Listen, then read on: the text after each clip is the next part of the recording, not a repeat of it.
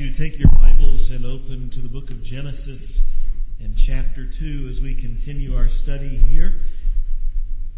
It's been a great morning, hasn't it? Today we're going to be talking about marriage by design, by God's design. Someone once said that Adam and Eve had an ideal marriage. Adam didn't have to listen to about, about all the men that uh, she could have married. And Eve didn't have to listen about the way that his mother did everything. Years ago, uh, President Lyndon Johnson quipped, he said, uh, I've learned that only two things are necessary in order to keep one's wife happy. The first is to let her think she's having her own way. And the second is to let her have it. One man was overheard telling his friend, my wife complains that I never listen to her, or something like that. You know, people have been telling jokes about marriage as long as people have been telling jokes. And it's really a good thing uh, to have a sense of humor. It will benefit you well, serve you well in your marriage if you have a good sense of humor, especially to laugh at yourself. But the reality is that in our day, in our generation, the state of marriage is far from a laughing matter.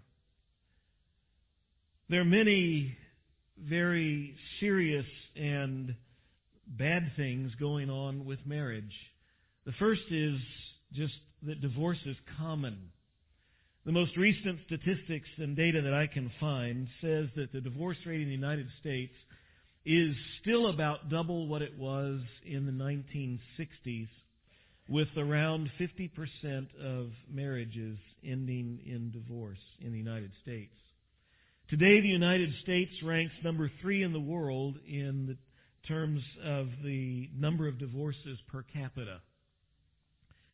That the only good news in that is that just a few years ago, about a decade ago, the United States was number one. The only reason, the bad news, uh, the reason, however, that that rate has declined, the drop in the divorce rate is not because a higher percentage of marriages are remaining intact, but rather because a larger and growing number of couples are opting out of marriage altogether and choosing simply to live together instead.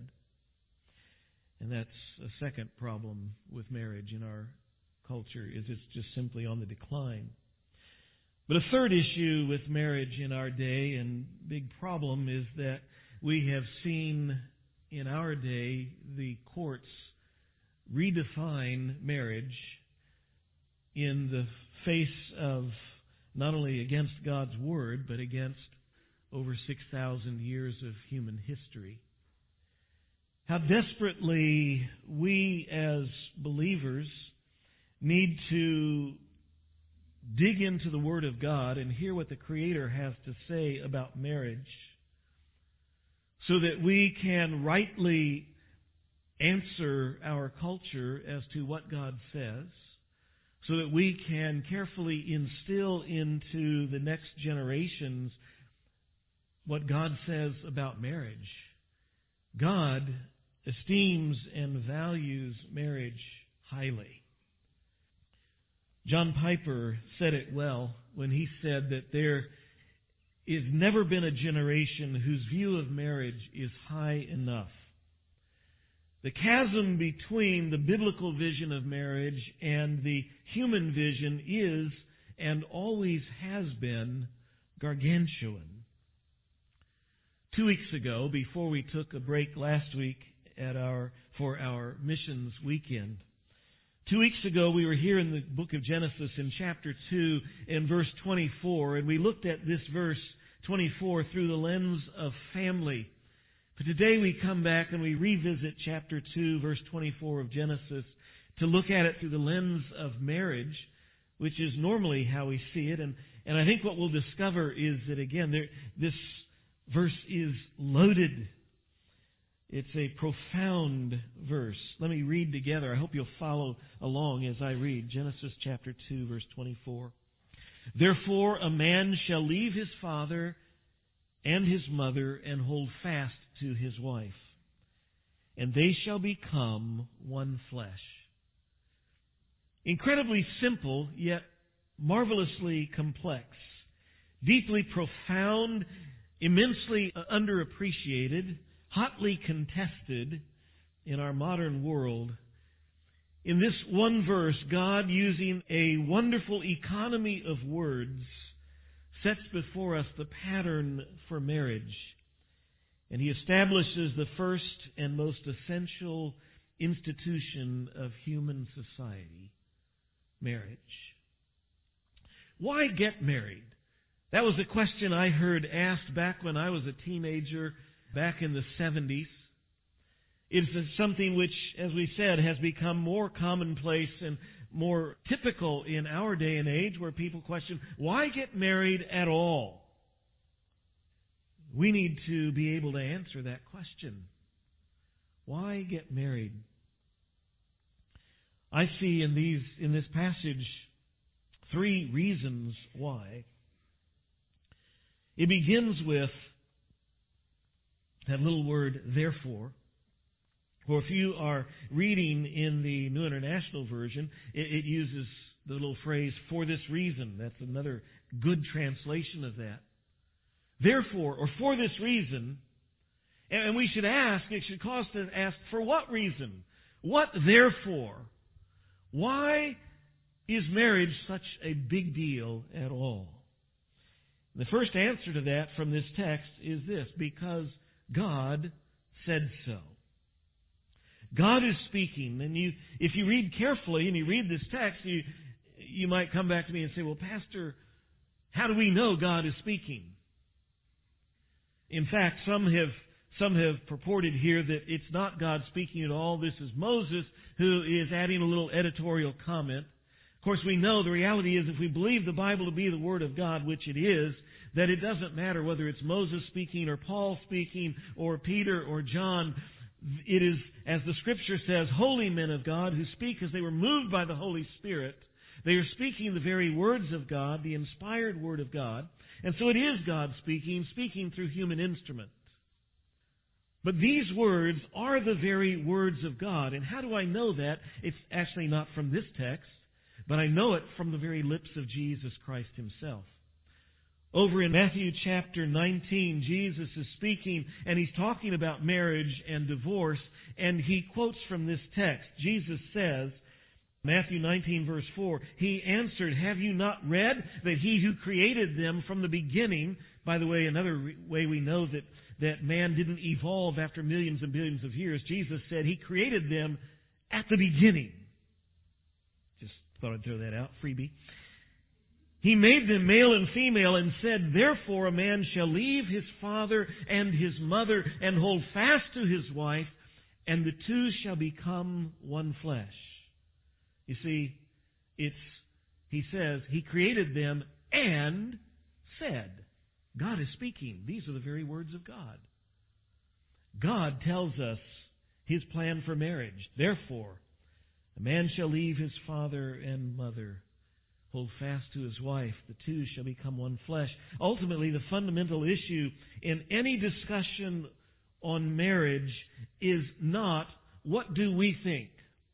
What do we think marriage should be? What do we think marriage is? It's not what do they want marriage to be. Ultimately, the issue is what does God say? The reality is, if there is no Creator, then there are no unbendable rules.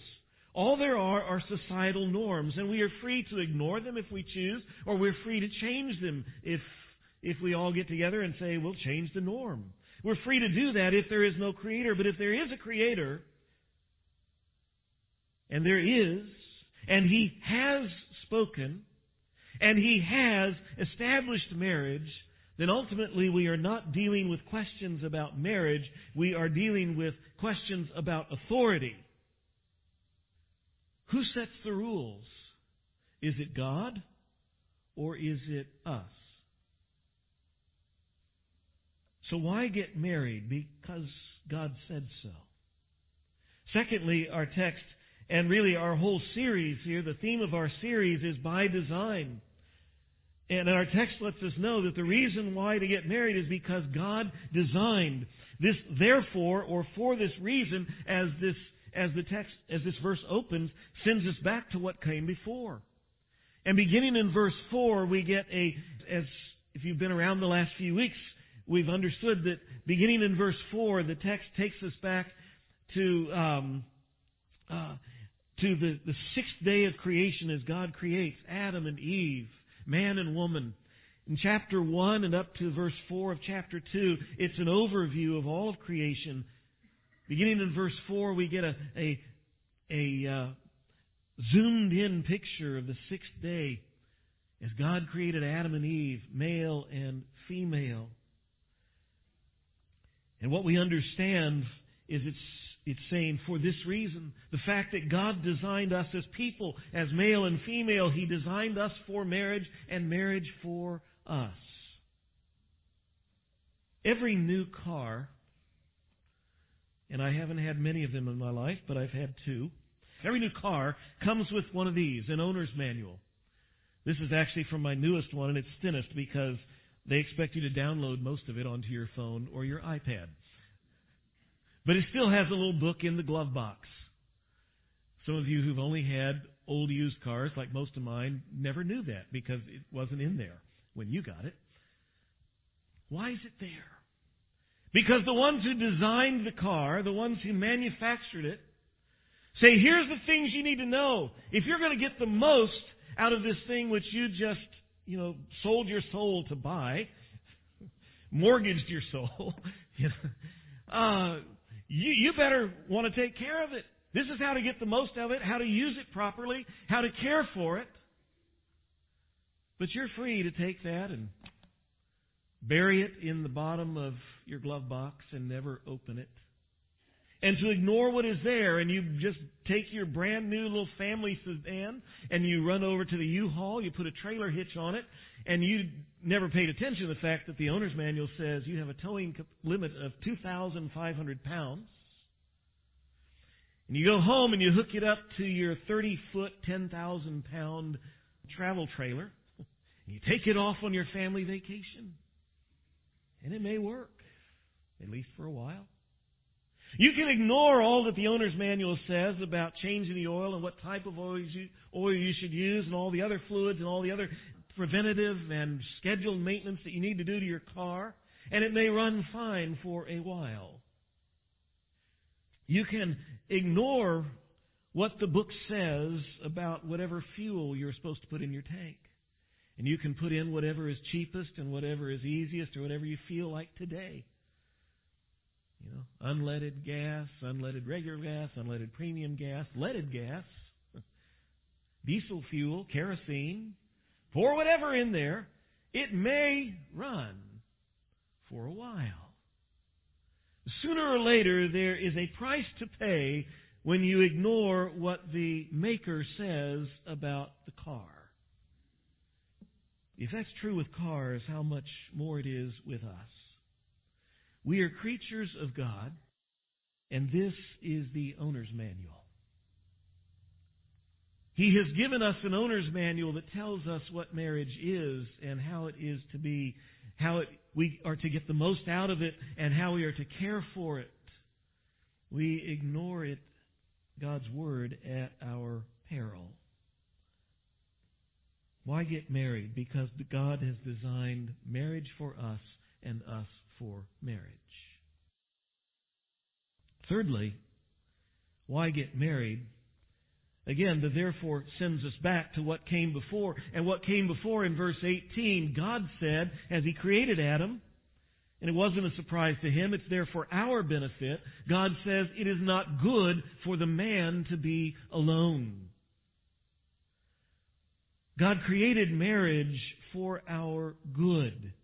Marriage is good and good for us. God designed and He created us as relational beings, and marriage He created as a wonderful means of fulfilling that need that we have for relationship. God created marriage for our good. What that means, by the way, is if we destroy or abuse marriage, we ultimately Whether we do it personally or whether we do it as a society, ultimately it is to our detriment. We noted last in our last study that even the secular researchers and the secular sociologists are forced to recognize and to admit and to notice that God's plan for marriage and God's plan for family is beneficial to children and beneficial to society. That when marriages, stable marriages, when they decline in society, that it gives rise to increased childhood poverty, increased poverty overall, childhood poverty especially, child neglect, drug abuse, child abuse, crime, suicide, other social ills, when we neglect God's pattern. The fact that God created marriage for our good means many things. There are a couple of things that it doesn't mean. It doesn't mean that every every person needs to be married, or that a person who is not married cannot have a full and complete life. We know that, in fact, because Jesus was not married. The Apostle Paul was not married. First Corinthians chapter seven, we won't go there this morning, but you can go read it on your own, and you discover that there that God has gifted some people with singleness. And it's a benefit in for many ways in being able to serve God and do things that married people cannot do in, in serving God and others. And the reality is that most adults spend some years, if not many or all of their adult years, as singles, sometimes by choice, but sometimes not. So it's not saying that every person needs to be married or that marriage is the only way to a complete life. Nor does it imply that every marriage will meet all, or that marriage in general will meet all of our needs for companionship, nor that every marriage will be a good and positive experience. What it does mean is that overall, marriage is a gift for our good. It is beneficial and it is vital for families and for mankind as a whole.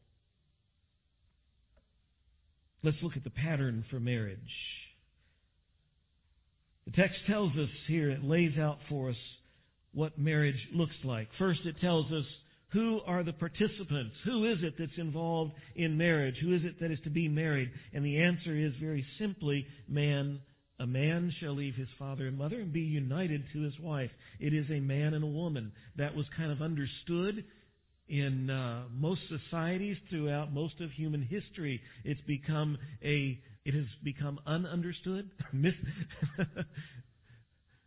uh, today. But this sets out the pattern here, and it's very clear. It could not be more clear. It sets out the pattern not only for marriage but for sexual conduct. God designed for sexual relations to be between a man and a woman within the context of a committed marriage. It's established here, and it is developed, it is amplified, and explained throughout the rest of the Scriptures. And therefore, homosexuality and adultery and fornication and pedophilia and all kinds of other things that are departures from that pattern, the Bible calls them sin because they fall short of God's design and God's plan. That's what the Scripture says. That is not hateful. That is not, it is simply reality of what God says. So again, the issues of our day, whether it is homosexuality or gender identity or whatever, they are not the real issue. Authority is, does God exist? He does. And does he have the right to tell us how to live? And the Bible says very clearly, yes, he does. It shouldn't surprise us, though, that, that our culture struggles to define what marriage is. It shouldn't surprise us that our culture struggles to define the boundaries of moral behavior, of moral sexuality. It, it shouldn't surprise us that our culture struggles even to define gender because they have denied God as Creator, and they have denied Him as Lord. But for you and me, for all of us who are believers in Jesus Christ as Christians, we are not free to define these things in any other way than what God has said in His Word. The participants in marriage, the Bible says, are a man and a woman. The process of marriage is threefold, and it's laid out for us here. And it says, first, it is a man shall leave his father and mother. We talked a couple of weeks ago about this, and we said that marriage is for grown-ups. It is for mature, for those who are mature enough and responsible enough and ready enough to assume adult responsibilities, to care for themselves and to care for a spouse. But it's more than that. This leaving, leaving of mother and father implies more. It's it's saying that, well, that there's a difference in allegiance that occurs. Leaving parents really isn't about geography. It's not about moving out of the house, moving out of town or out of state, getting as far away from mom and dad as possible. It's not about severing relationship. It's not saying that you can never live in the, on the same property or even in the same house as your parents. If that's the case, we're in big trouble because we've had parents living in our house for the last eight years.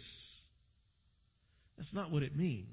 What it means is that there's a change when a, when a man and wife come together in marriage, that there is a change in allegiance. That when a couple is, is married, that, that things shift. Priorities shift, and no longer are, are, is our primary allegiance, our primary accountability to our parents. It is now to our spouse. Our prime devotion is to the one to whom we are married. God first, then our spouse, and others, children, parents, job, hobbies, everything else goes down the, the list. That's the point here of leaving father and mother. It's leaving the priority of the, that most basic relationship up till the point of marriage, and it's changing priorities. Secondly, leave father and mother, and the passage says, be united to or be joined to or hold fast to, as the E S V says, be united to your wife, your husband. Literally, the word there in Hebrew has the the uh, idea of to cling to or to be welded to or to be glued to. It, the concept is that of a bond that is inseparable, that is unbreakable, a permanent bond.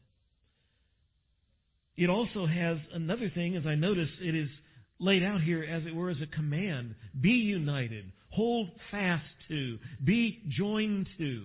It's a command, it's a choice that we need to make, to choose to commit. Something that when we enter into marriage, we need to go into it with the idea, we're doing this for keeps. There is no divorce. It's not an option on the table. We're going into this permanently. It's our determining to unite with someone else. Someone once said that a wedding ring is a piece of jewelry that you wear, a small piece that you wear on your finger that cuts off your circulation. See, it's going into marriage with that concept and understanding that this is it. This is this one person. They are now my husband, my wife. This is permanent, and this relationship has priority. That's this concept here, be united. Again, it's a permanent relationship. It's it's one where the... Con, the um, We're going into this for keeps. The Bible, in fact, describes it as a covenant, as a contract. You know, the whole purpose of a contract or a covenant is not to go in with good intentions. Yeah, well, I hope we'll we'll do this. I think we'll do this. When you go into a contract, trust me, when you sign a contract, they're going to this knowing you're going to do this. We're going to make it so difficult for you not to do this that you will do this. That's the way contracts are made, right? Whether you buy a house or a car. So it is in marriage. It's called a covenant. And God takes it very seriously when we break the covenant of marriage. Listen to the prophet Malachi. Malachi chapter two, the Lord is acting as the witness between you and the wife of your youth because you have broken faith with her. Though she is your partner, the wife of your marriage covenant, there it is, covenant, contract. Has not the Lord made them one? In flesh and spirit they are His. And why one? Because He was seeking godly offspring. So guard yourself in your spirit. And do not break faith with the wife of your youth. I hate divorce, says the Lord God of Israel. God intends for marriage to be something permanent. We, that we are glued together, that we are united, that we stay united. And one more thing, just by the way, to note in that passage. Did you notice that all of those first three things we've said is something we do. We are joined. We're glued together. We are united. We stay united. But this passage here says it's something God does. It says the Lord has made them one. Jesus calls our attention to that. I read a moment ago from Matthew chapter nineteen, where Jesus is talking about marriage and divorce, and he quotes from Genesis chapter two, verse twenty-four. You know what the next verse is that he says after that? It's words you know because you've heard it in weddings. Those whom God has joined together, he quotes this passage from Malachi, let no one separate. Marriage is special. It's valued by God, and when a couple gets married, God, not only do people join themselves together, but God gets involved and joins them together. This faithful commitment of marriage is essential for the flourishing of a family. It's within this commitment that we find the security and rest that we need desperately as husbands and wives, as men and women in marriage. That comfort and security that comes from knowing that you're not going to get tossed out the door or neglected simply because we've gotten older and not as attractive as we used to be, or we've gotten sick. But there's a commitment to stick with this, for better or worse, richer or poorer, sickness and health, as most of our vows said. It's in this security, this commitment, that children flourish, finding the security and the comfort that they need, knowing that mom and dad are together. It's exactly why the sociologists keep discovering that, sure enough, kids do better and families do better when couples stick together. God knows what He's doing here. It's why God says He hates divorce, because the breaking apart of this relationship destroys lives. It's like two pieces of wood being glued together. You want a good little experiment. Take a couple of pieces of wood, take some Elmer's wood glue, slather it on there, glue them together, clamp them together, let them sit for twenty-four hours or so, then take the clamps off, try to take them apart. If you've never done that before, what you will discover is that the glue does not break apart. The glue holds that wood. What breaks apart is, is the wood itself, and pieces of this wood get stuck on that one, and pieces of that one get stuck on that. It's an ugly mess. And he says that's what happens with divorce, and that's why God calls us to com- be committed to marriage. The process of marriage is to leave, to be united, to be glued, to be committed. And then thirdly, our text tells us, and the two become one flesh. Four facets of this becoming one flesh that I want to look at this morning. By the way, someone has said in, that in marriage, when a man and woman become one, the trouble starts when they try to decide which one. R, R, R. One flesh. Four facets of what it means. The first thing that it means is referring to the physical union, the sexual union. One flesh definitely implies that. We can see that, and you go to First Corinthians chapter six, that, uh, and we're going to talk more about sexuality and intimacy next week as we continue in this verse and moving on to the next verse. One flesh includes sexuality and the sexual union, but it's more than that. One flesh is also something we talked about a couple of weeks ago when we talked about family, and it's the product of that sexual union. It's children as literally two come together, the genes of the father and the mother are joined together in one person, creating a unique one flesh from two people. But one flesh is even more than that. It is also a continuing process. The continual process is throughout married life, two lives are merged into one. The mingling together of, at first it's, you know, the household goods, you know, it, and it's the, the bank accounts, but it's more than that. It's the mingling together of priorities and the mingling together of personalities and of Uh, the mingling together of souls and hearts and minds and thinking and, and you know, on and on until they are so intertwined that it, ultimately it's hard to know where one begins and one ends. In a good marriage, the most important word is ours, not mine or yours. As couples live together for a long time, they begin to act alike. Have you noticed that? And sometimes even begin to look alike. Interesting. It's a continuing process. But one more thing. One flesh is also a reality to be considered and be embraced.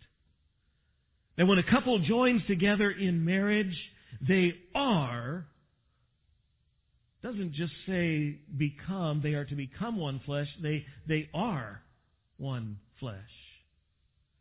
God joins them together, and from that moment on, this is one of the most important, I think, most important realities, most important truths that you can grasp. If you've never grasped this before, you need to listen and hear this and understand it, because if you miss this, you got challenges and problems in your marriage. When you are one flesh as husband and wife, and you are if you're married, then what happens to one happens to the other. There is no me and you, it is us. And whatever is good that happens to us happens to both of us. And whatever is bad that happens to us happens to both of us. And that is significant to understand. Because everything that you say, everything that you do, everything that you give to your spouse comes back to you, whether it is good or bad. So anything that I, anything that I give to my wife, that I, any way that I serve her, any way I demonstrate love for her and to her, comes back to me. And it's better for us.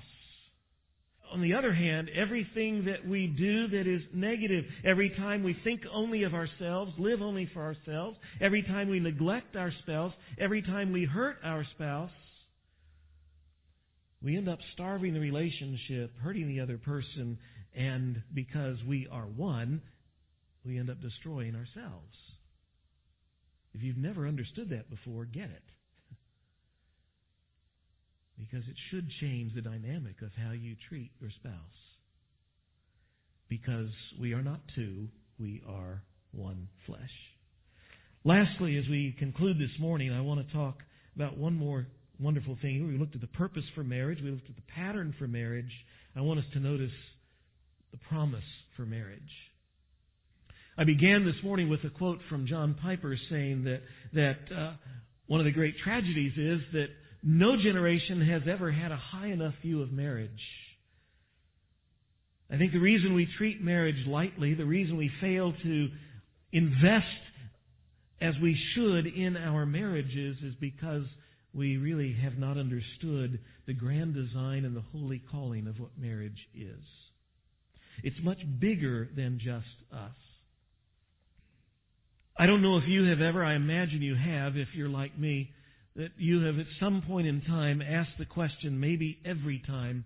I wonder every time I come to communion, I sit there and I go, as John Newton did in, in his words this morning, where he said, I cannot imagine why God has shown His grace to me. Those weren't his words, but his thought. Why has God cared for us? Why did the Almighty God, who can do everything, who is the omniscient God, who knows everything, who knew before he ever created anything that one day his creatures would sin against him, rebel against him, plunging the whole race, as Adam and Eve fell into sin, they plunged the whole race into sin.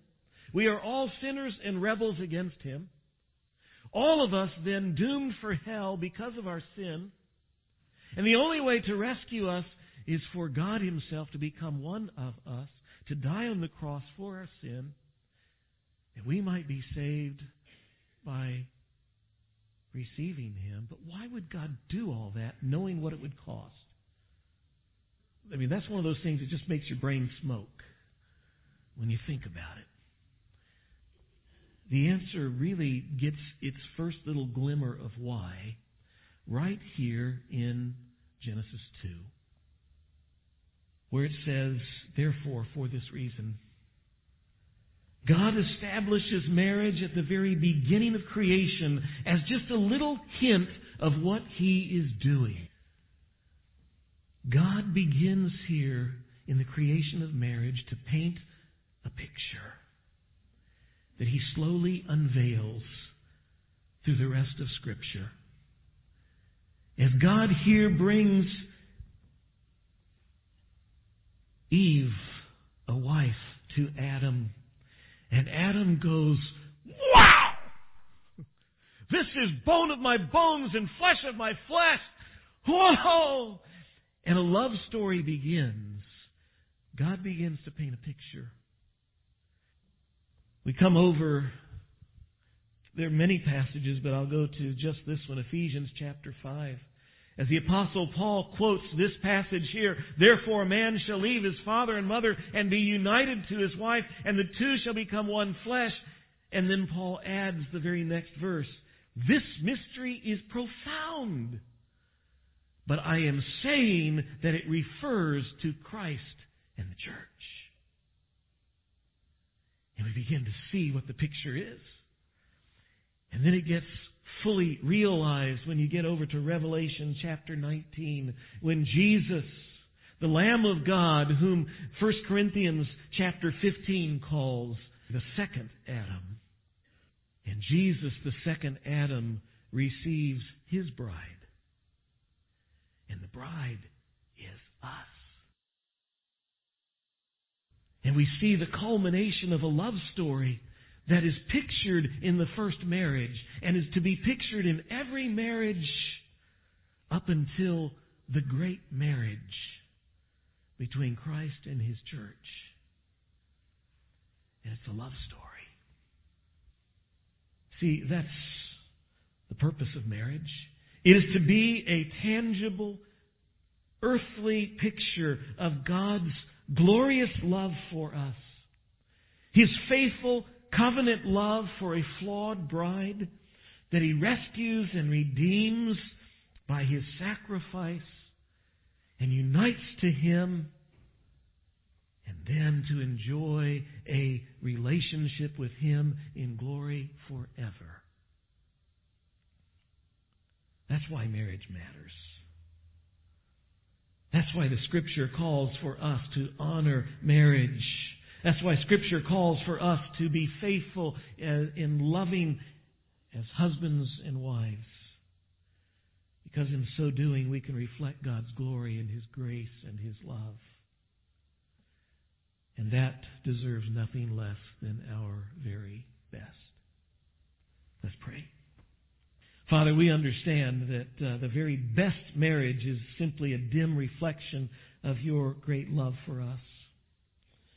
The reality is that I can guarantee that every married person here this morning, that their marriage has challenges and issues. I pray that they would be encouraged this morning to be committed to being a, the husband and wife that you call them to be. That we all recognize our dependence and our upon you, how we need your help to do that. None of us is capable. Pray, Father, that you would take broken and flawed people as you are, as you not only are prone to do, but you have promised to do. and to remake us and reshape us into things of beauty. Not because we deserve it, but because you are gracious and loving God. I pray you would do that in our lives, in our marriages, in our homes. Father, I pray for those who are here this morning who are not married, that desire to be, that, Lord, that you and your grace would watch over them, prepare them, that you would provide for them and minister to them and show them whatever it is that you have for them. And, Lord, bring good things into their life. Father, there are some folks here this morning who I hope have begun to understand, perhaps for the first time, how great is your love for us. Maybe they have yet to ever put their faith and trust in Christ. And I pray that through all that has been said this morning, they would see not only their need for you, but your love for them. That they would come to trust you and know you as their Savior. So, Father, we ask your great blessing. I ask your great blessing upon your people, upon each individual and each home and each marriage represented here this morning. Father, may we live faithfully as your people in such a way that we reflect to this world around us your great love and your great grace. We ask it in Jesus' name. Amen.